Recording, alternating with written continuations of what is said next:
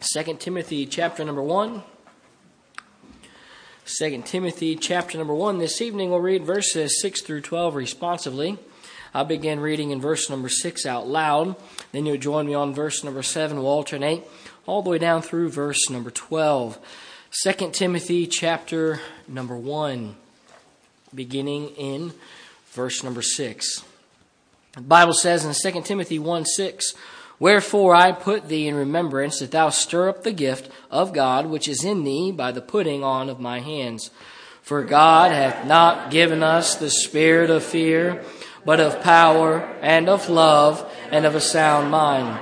Be not thou therefore ashamed of the testimony of our Lord, nor of me his prisoner, but be thou partaker of the afflictions of the gospel according to the power of God who has saved us and called us with an holy calling, not according to our works, but according to his own purpose and grace, which was given us in Christ Jesus before the world began, but is now made manifest by the appearing of our Savior Jesus Christ, who hath abolished death and hath brought life and immortality to light through the gospel, whereunto I am appointed a preacher and an apostle and a teacher of the Gentiles, for the which cause I also suffer these things. Nevertheless, I am not ashamed, for I know whom I have believed, and am persuaded that he is able to keep that which I have committed unto him against that day. And let's pray, Lord, we love you and we thank you for the word of God. We thank you for the Holy Spirit. Thank you for salvation that made the possibility of the Holy Spirit speaking into our heart and changing our life through the preaching of God's Word. Well, may we not take lightly the privilege it is to have a Bible, but may we not take also lightly the privilege that we have on a weekly basis to hear the Word of God being preached. May we not take for granted the opportunity that you've given us this evening to hear a truth that would not just impact our mind and our heart, but have the opportunity to work through us and fill us with your power and work in the working through the lives of others because of what we learn here tonight. Fill our pastor now with the Holy Spirit as he preaches. We ask all these things in your name. Amen. Amen. You may be seated. Keep your Bibles open. We're going to use them tonight. I want to talk to you tonight, and I'm going to use a little bit of a, a play on words here in just a moment, but let me start by saying this. It seems like age and experience makes it a little easier for a person to say yes or no. Uh, but it also seems like the more you know, K N O W, the easier it is to say no, N O, when it's needed. Let me say that. You know when and you know what. It doesn't make it easier to do. Also, the more you know, the less quickly you say no. You think about things. Even though you may say it as often, it provokes some thoughts.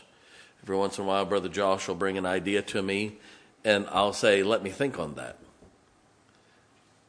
there's times my initial reaction is no. Say why? Because that's just the way I'm built. But then I begin to think about it, and if he's asked three things in one question, I might do part number one in six months, part number two a year after that, maybe someday in the future, part number three. But I don't, my initial reaction is no, but because of age and experience, I know to think about it first. There's other times I'll say, nope, nope, nope. That seems fast. Yeah, I've already done that, made that mistake. You don't do that. That comes with knowledge. Now, this is what I really need your minds with, and some of you can't afford to lose any. Knowledge is a little bit of a funny thing, though. Most people have just enough knowledge to make themselves dangerous most people think because they've had one class, they've heard one lecture, they've had one job where they did one thing one time, that they now are some kind of authority in everything. The truth is, real knowledge never quits learning. Real knowledge never quits learning. Real knowledge grows as needed and often grows before it's needed. Listen to this carefully here. Real knowledge has the ability to transfer a principle and apply what was to what is today. Knowledge is not a fact, it's the ability to use facts. You can know 2 plus 2 equals 4. But if you never add anything, having the knowledge doesn't do anything. Knowledge is something you have to be able to use and transfer a principle. And if you don't transfer that principle to everything in life, you don't have the knowledge you think you have. Politicians think they have the answer. They do. They know how to make money. But it's not their money. They know how to take from people and give to other people and give to themselves and make it from everywhere else, but they're not helping our country when we're over $30 trillion in debt. Now, knowledge is not just being able to know the names of the tools in the toolbox. Knowledge is knowing when and how to use what tools are in the toolbox. We are graduating children from schools. They know what a toolbox is and they know the names of the tools, but if you took them out and asked them how to use them, no. Mm-hmm. Just because you have a toolbox full of tools that you know the name of doesn't mean you know anything. Everybody doing okay? Now I'm going somewhere. Here's the problem. Many people have knowledge based on the world and the sinful life. Listen to this carefully. Most Christians fall into this category people get saved and try to keep their knowledge and apply it to the Bible. And we're going the wrong direction. God wants us to forget the world and the knowledge of the world and the knowledge of the sinful flesh and learn things God's way. You see, that's why you have churches that are more worldly than the world was 50 years ago. Because we have people who are religious that want to bring sinful world into the church to make the church more likable to sinful people. Well, the church isn't about sinful people. Jesus said, Upon this rock I will build my church. It's about God, not about man. One of the hardest words to say rightly at the right time to the right people is the word no. No is such a small word, but it holds so much power. And it has so much meaning. And you can more wisely say no if you properly have knowledge or know what God says and what God wants. Please listen to me very carefully here. Uh, churches are filled with people from a variance of backgrounds. We have people that are new Christians here. We have people that got saved after Noah got off the ark. I didn't say how long afterwards, but uh, I've been saved 50 plus years. We have people that have been saved longer than that. My dad's been saved a long time. Now, wait a minute. Listen to this statement. The trouble is, we try to bring our knowledge from the world into the church, and we try to make God fit into our knowledge. Uh, we just had a board meeting with our, our, our deacons. And please don't take this the wrong way. I love those men, and they help. But the deacons don't run Grace Baptist Church. You say, why? They don't have the knowledge to run it. But we have a bunch of churches in America who have to run to the board every time they got to buy toilet paper. And it's got to go through a committee and it's got to go through this. And uh, can I tell you something? If we need toilet paper, the preacher's going to buy toilet paper. Plain and simple. Yes, I know we need paper towels in the men's room. It's all right. We'll get there.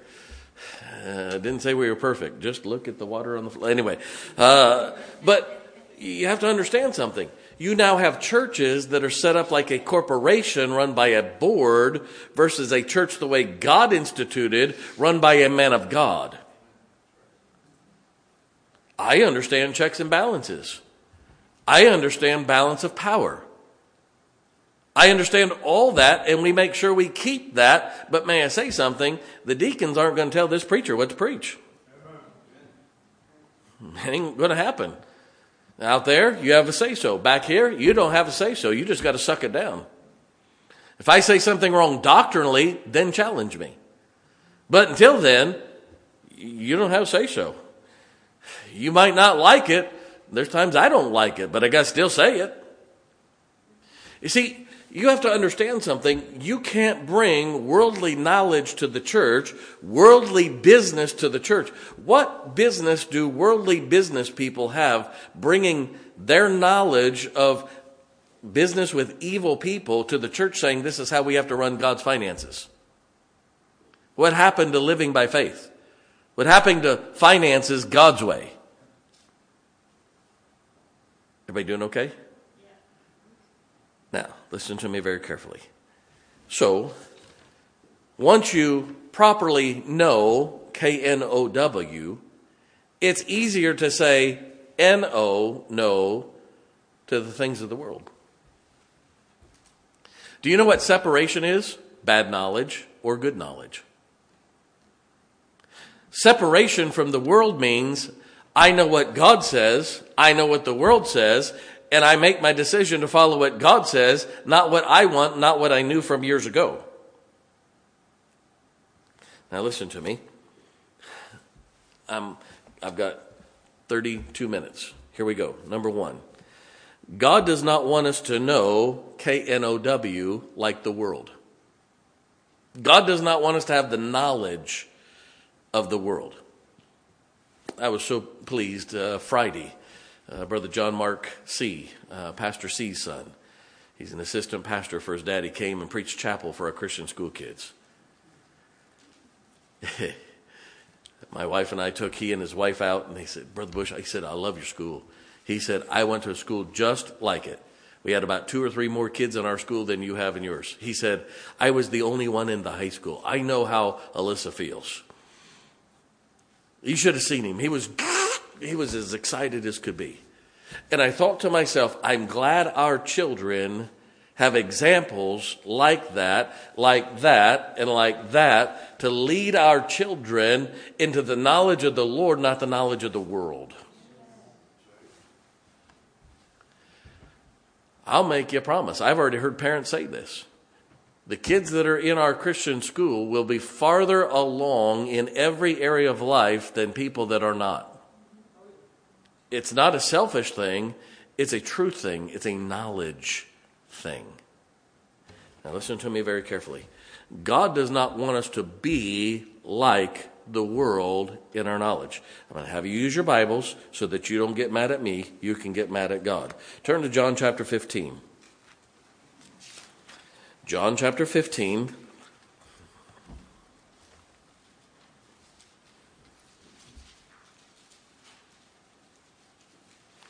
John chapter 15, look at verse number 18.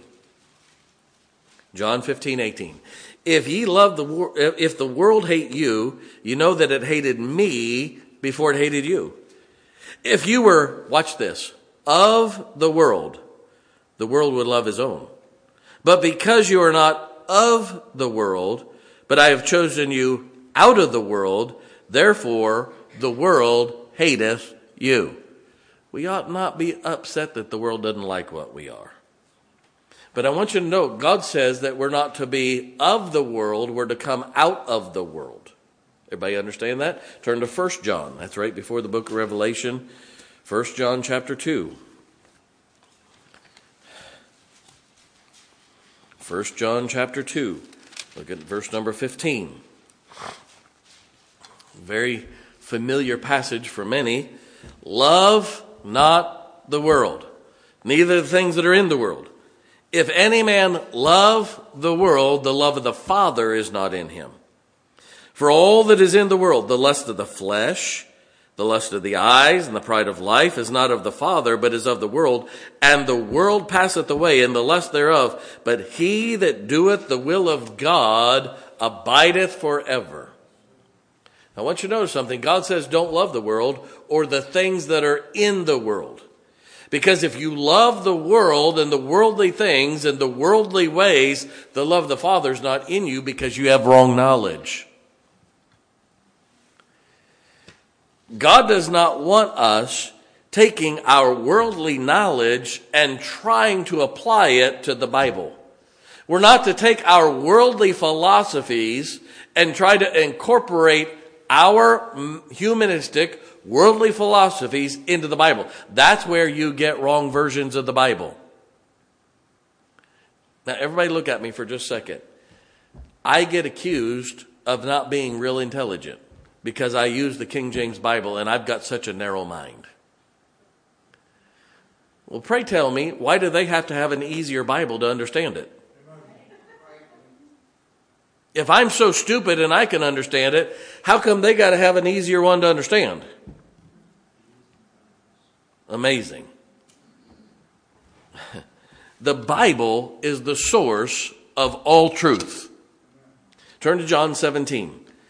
Again, I want you to see it. I can quote it to you, I can read it to you, but I want you to see it, want you to mark it in your Bible as it is in mine.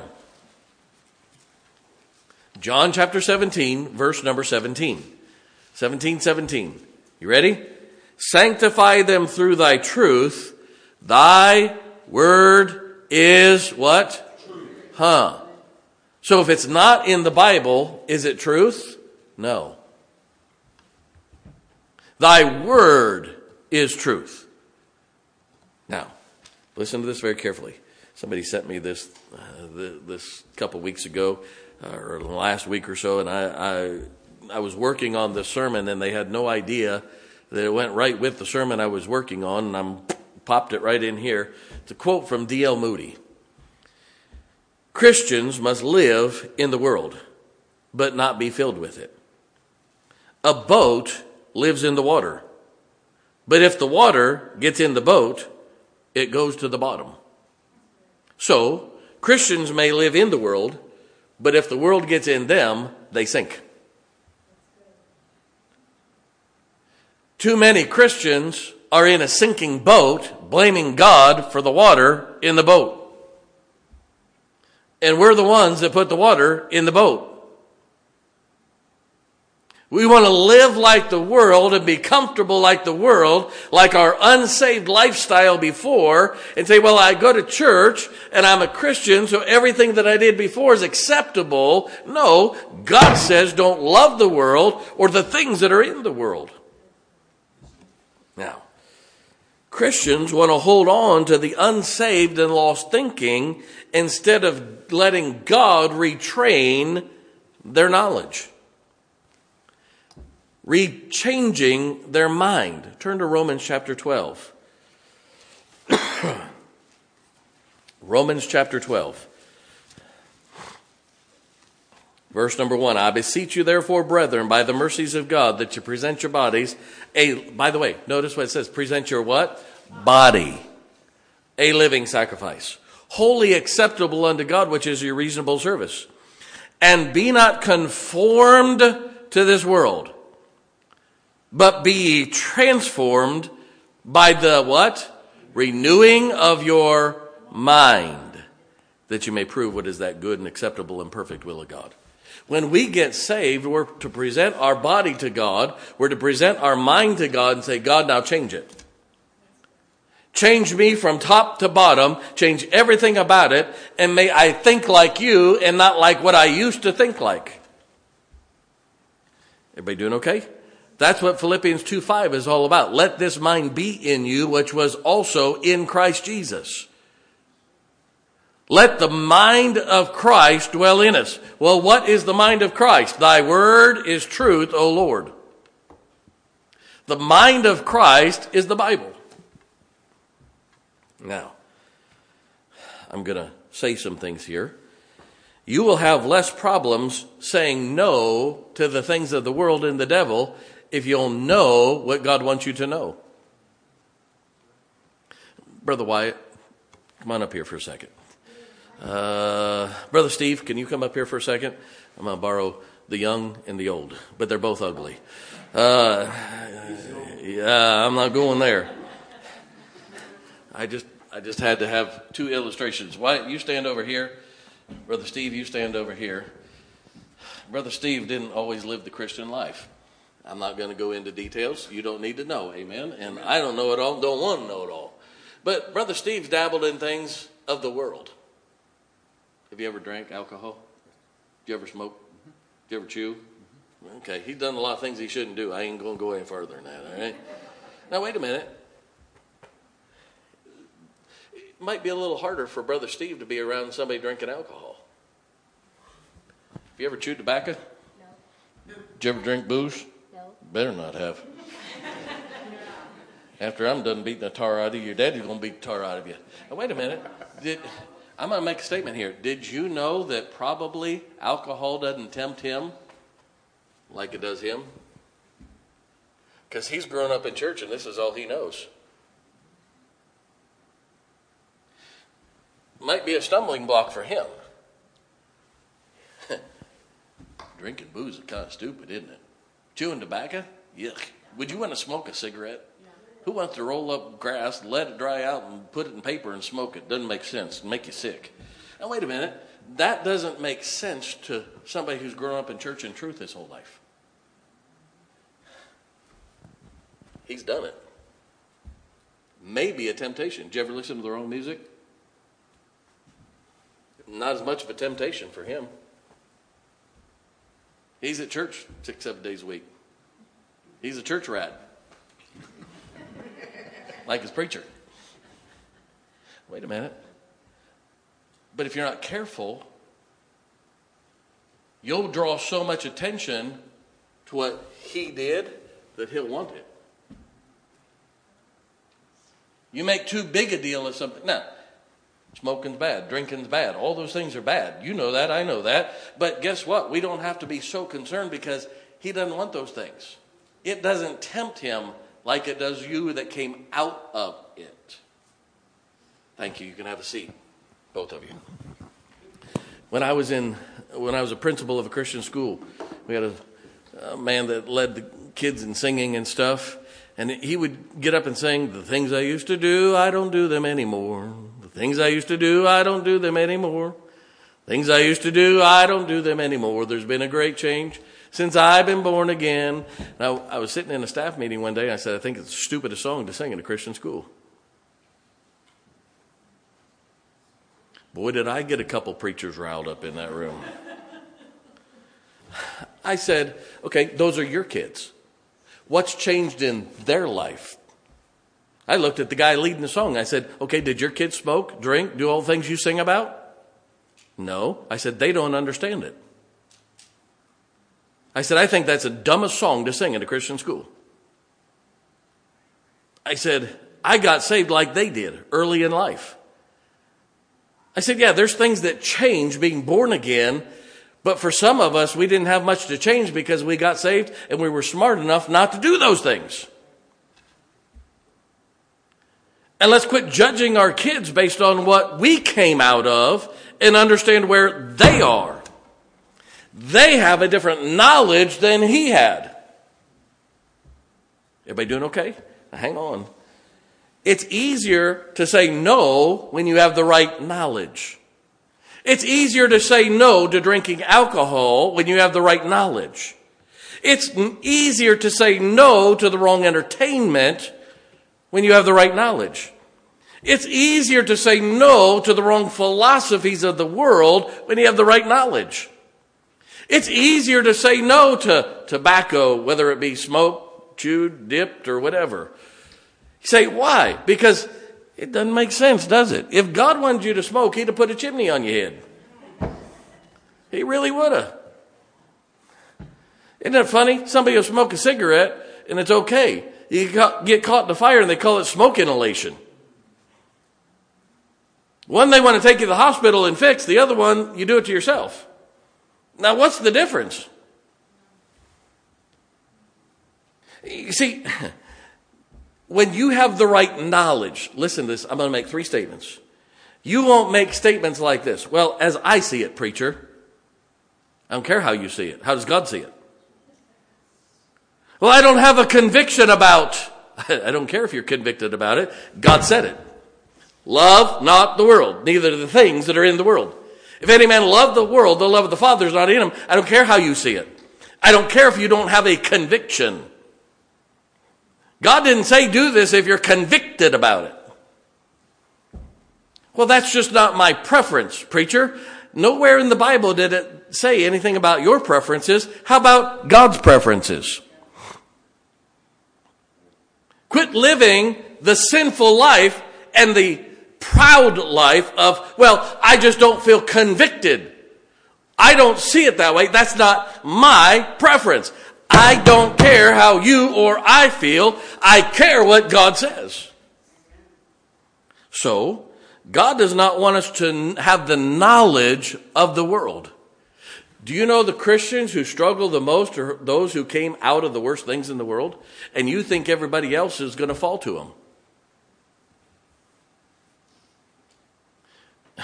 Please don't take this the wrong way. I can walk by liquor all day long and it doesn't bother me. That's the nastiest stuff this side of hell. Same thing with a cigar or a cigarette or a pipe. Now, some of that pipe smoke did, did smell good when I could smell, but I still don't want to do it. You say, why? Why do I want to kill myself with that stuff? I know where it ends up. Everybody doing okay? Now, hang on for a second. But the same is true with every aspect of separation in your life dress, going to church. I could go on and on and on and on. Entertainment, video games, TV, movies, whatever. You bring it, let's put it up against the Word of God, and let's see what God says. But see, you want to justify it because of the knowledge you have from the world.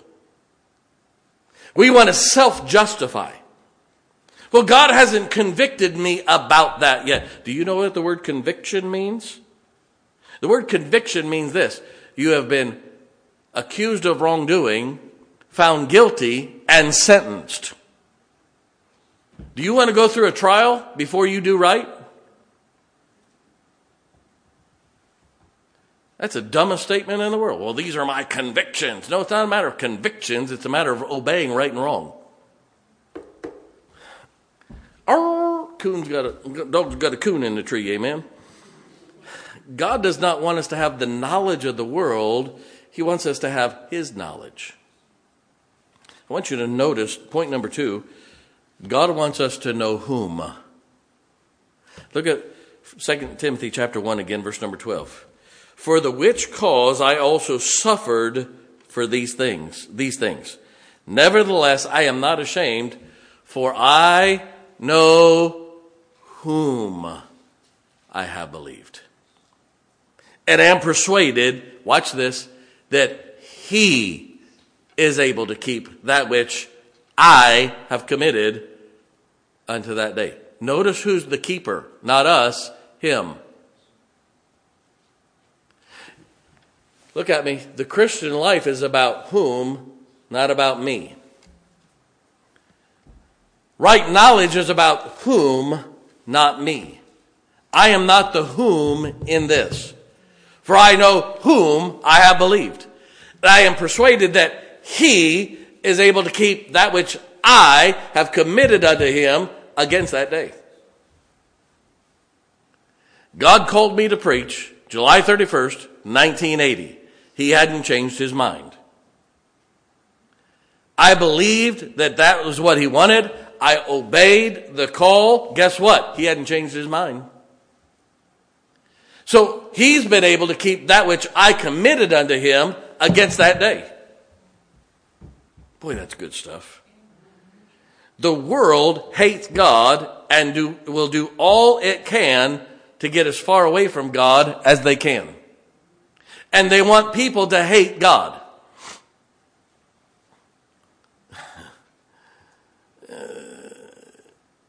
I read in the news just in the last day or two. There are teachers that are uh, cross dressing, transgendering, everything else in front of their students.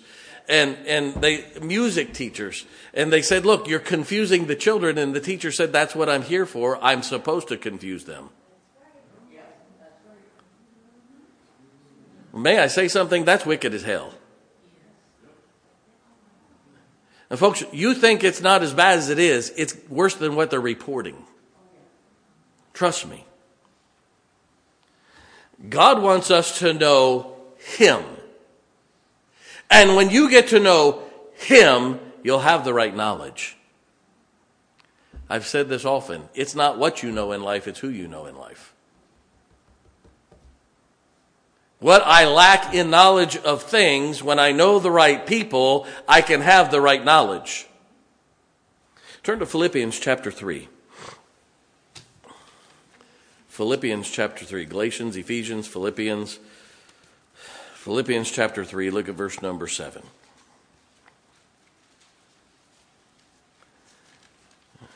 I'm going to read quickly, but I, am going to read powerfully because these are powerful words. Philippians chapter 3, verse number 7. But what things were gained to me, those I counted loss for Christ. Oh, your things aren't as important as Christ. Yea, doubtless, and I count all things but loss for the excellency of the knowledge of Christ. That's a whom. Christ Jesus, my Lord, for whom I have suffered the loss of all things and do count them but dung that I may win Christ. Paul's, Paul's saying here through the Holy Spirit that all the things that I used to have aren't any more valuable than manure. And be found in him, not having mine own righteousness, which is of the law, but that which is through faith in, of Christ, the righteousness which is of God by faith. Watch this. That I may know him and the power of his resurrection and the fellowship of his sufferings being made conformable unto his death. Wow. That I may know him and the power of his resurrection I said this recently. If you put a $100,000 check on this side, and the ability to get wisdom and know God on this side, you can have the check. I'll take God. Because I know that if I can stay close to God, He'll take care of the $100,000 check. I'm not worried about that. I wonder how many people would sell out for less. Yeah. Now, I'm old enough now, I'll take both. Uh, but uh, anyway, uh, you have to understand something. The knowledge is about a whom, not about what.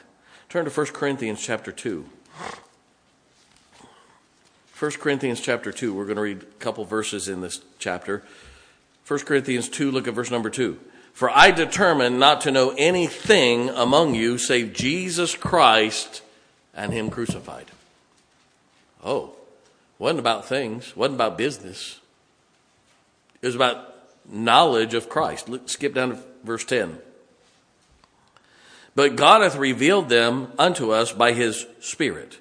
For the Spirit searcheth all things, yea, the deep things of God. For what man knoweth the things of man, save the Spirit of man which is in him? That's called psychology. Even so, the things of God knoweth no man, but the Spirit of God. Now we have received not the Spirit of the world, but the Spirit which is of God, that we might know the things which are freely given to us. Which things also we speak, not in the words of which man's wisdom teacheth, but which the Holy Ghost teacheth, comparing spiritual things with spiritual. But the natural man receiveth not the things of the Spirit of God for they are foolishness unto him, neither can he know them because they are not spiritually discerned. But he that is spiritual judgeth all things, yet he himself is judge of no man. For who knoweth the mind of the Lord that he may instruct him? But we have the mind of Christ. Isn't it amazing? You have people out there that call themselves Christian psychologists that get their same psychology degree as the worldly psychologist. I don't trust a Christian psychologist any more than I trust a worldly psychologist. It's still psychology, the study of man. How about we study God and let God tell man how to think? Everybody doing okay? All right, now hang on. When we love the world, 1 John 2 15 through 17, we love worldly people more than we love God. Now we're going to get down to the nitty gritty. Everybody doing okay? Take a breath. Okay, let it out. Slowly, here we go. The closer you get to God, the more of the things of the world you have to let go.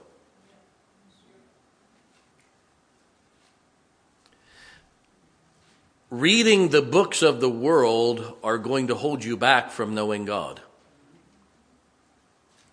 By the way, I'm talking about even reading bad religious material, bad doctrine, people who have are uh, wrong doctrinally. I don't read bad doctrine. Kierkegaard and Brunner and all these idiots from years ago, and most of you don't know those people, and that's good. I don't read Catholic doctrine. I don't read Mormon doctrine. I don't read Jehovah's False Witness doctrine. I don't read uh, Church of Christ, Church of God, Methodist. I don't read any of. I read great people, but I don't read bad doctrine. What books are you reading? I wonder how many books have been read that should not have been read by people in this room.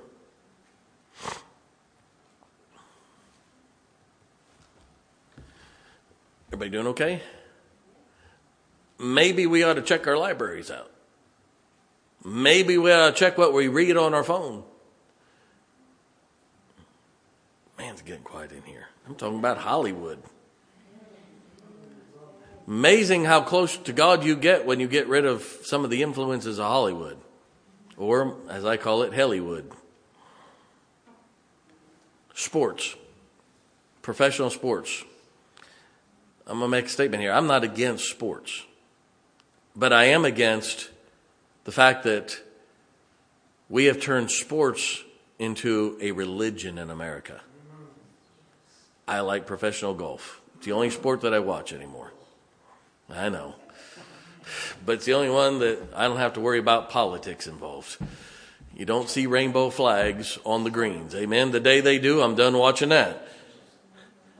Uh, I like following a couple different golfers a little bit. And uh, I'm not saying they're super duper Christians. They're playing on Sunday. They can't be that great a Christian. There's some decent guys out there. I like Jordan Spieth. I like uh, Phil Mickelson, a few others. Uh, Jordan Spieth, I was watching a little bit of tournament yesterday. He's worth $110 million. He's 29 years old. You realize at 7% interest, He's making $8 million a year without touching anything? Just in interest on his money that he's already made? Now, I like Jordan Spieth. I've got kids older than him. Wait a minute. He's not that valuable. Hitting a, hitting a ball with a stick, chasing around a cow pasture, and kicking it in a three inch hole doesn't make you worth hundreds of millions of dollars. I'm sorry. Uh, LeBron James. I don't care if he takes the next trip anywhere outside of America, we never let him back in. But he's worth almost a billion dollars. Yeah. Now, wait a minute. Listen very carefully here. We have allowed sports to become a god in America. We think children have to play sports all the time. No, they don't. I think they ought to learn some things, but that's what school's about. That's what home's about. It's when moms and dads used to play ball and uh, things in the backyard or dad fixed the windows while the boys played ball in the backyard. Amen. Uh, I, I could go on and on and on and on, but can tell you something. Life will go on if your kids don't know how to play sports. I'm talking about financially. We need to quit bringing the world's philosophy of finances into our own lives.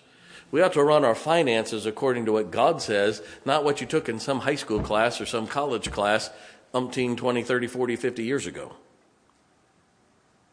God knows better about finances than anybody in the world does. Warren Buffett, George Soros, and all these other idiots don't know near as much about finances as God does. Everybody doing all right? Okay, moving on. I'm talking about politics, power, and popularity. There are people that will do anything to have a position.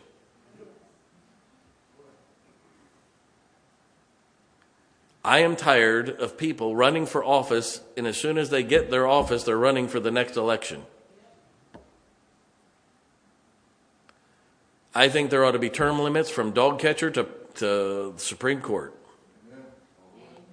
All the way through. Our forefathers never intended, never foresaw anybody making a career out of politics. It was supposed to be a body of people that built something successfully and came and served their community, served their city, served their county, served their state, or served the federal government for a small period of time, lending their success principles to that. Get in, get out, and go back and keep building your business. It was never intended to be a career. That's why you got Sleepy Joe in the White House. Nasty Nancy. Yeah. Stupid Chucky Schumer. Anyway, uh, the closer you get to God, the more you're going to say, Woe is me, not look at me. Anytime anybody got a glimpse of God in Scripture, they fell on their face and said, Woe is me. Now, listen to me. I can tell you when you're a good Christian and when you're not.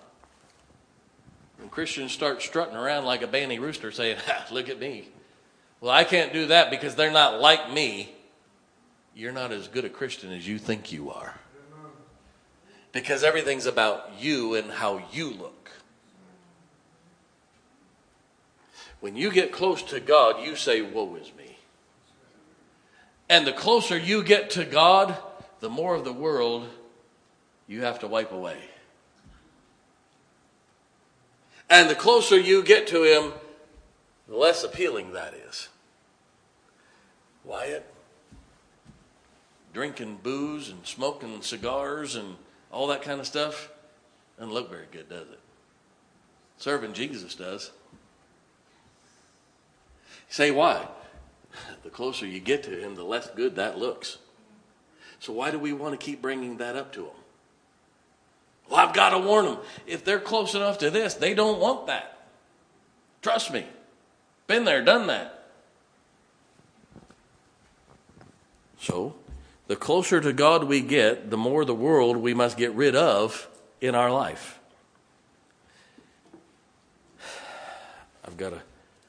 We've got a minute. We're not going to make it. Knowing God will help you to know the right what. Knowledge is not just the who, it's the what. Look at uh, 1 John chapter 2. I'll turn just to some of these. 1 John chapter 2. Verse 3. 1 John 2, verse number 3. And hereby we do know that we know him if we keep his commandments.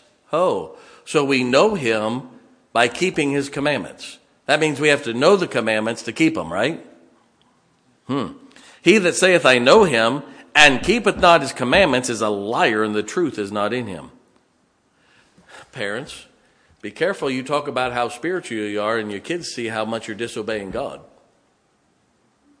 But whoso keepeth his word in him, verily is the love of God perfected. Hereby know we that we are in him. He that saith and he abideth in him ought himself also to walk even as he walked. Wow. Matthew chapter 7, verse number 24. Let me read it to you. Matthew chapter 7, verse number 24. And I'll, I'll mention some other verses. I won't turn there because of time. Matthew chapter 7, verse number 24 says this Therefore, whosoever heareth these sayings of mine and doeth them, I will liken him unto a wise man which built his house upon a rock. To know him, you have to know the right what. And the what is the Word of God. Psalm 33 4, John 8 31 through 32, James 1 21. Let me turn to James chapter 1 and I'll, I'll read that verse and I'll be closing the sermon. James chapter 1, verse number 21 says this Wherefore, lay apart all filthiness and superfluity of naughtiness, and receive with meekness the engrafted word which is able to save your souls. Why do we want to teach our uh, uh the next generation the filthiness? Let's teach them the truth, and they won't want the filthiness. It's that simple. The more Bible, the more doctrine, the more principles you know, the easier it is to say no to the things of the world. Have you ever been in a boat that started sinking? Did you ever go canoeing? Have a leaky canoe? And all of a sudden you get to a point where there's a, more water in it than it can sustain. And when you reach that point, it just goes bloop. There's no going back. I don't care how much you bail, it's too late because then you're bailing the whole lake or river. That's why the average Christian lives their life underwater. You're trying to bring the world into the Christian life versus letting God renew your mind and you thinking the way God says. And then you're always making decisions. Do I say yes? Do I say no? Do I say yes? Do I say no? I know whom I have believed. I keep what he says. I go to what he says. I go to him. I rely on that and I don't worry about it. He tells me what to say no to and it's okay. I got to quit. The Christian life is not hard. Saying no to the world, saying no to bad doctrine, is not hard if you know, K N O W, what God says you need to know. I don't have to worry about saying no to certain things. Say, preacher, is it hard for you? No, because I know whom. I know what. And I'm not going outside that because that's my safety zone. Let's not live by every man did that which was right in his own eyes. Well, preacher, I just don't see it that way. Don't care. Every man did that which was right in his own eyes. Why do you want to live like the carnal Christian who lives after the flesh? How about we know so that we know when to say no.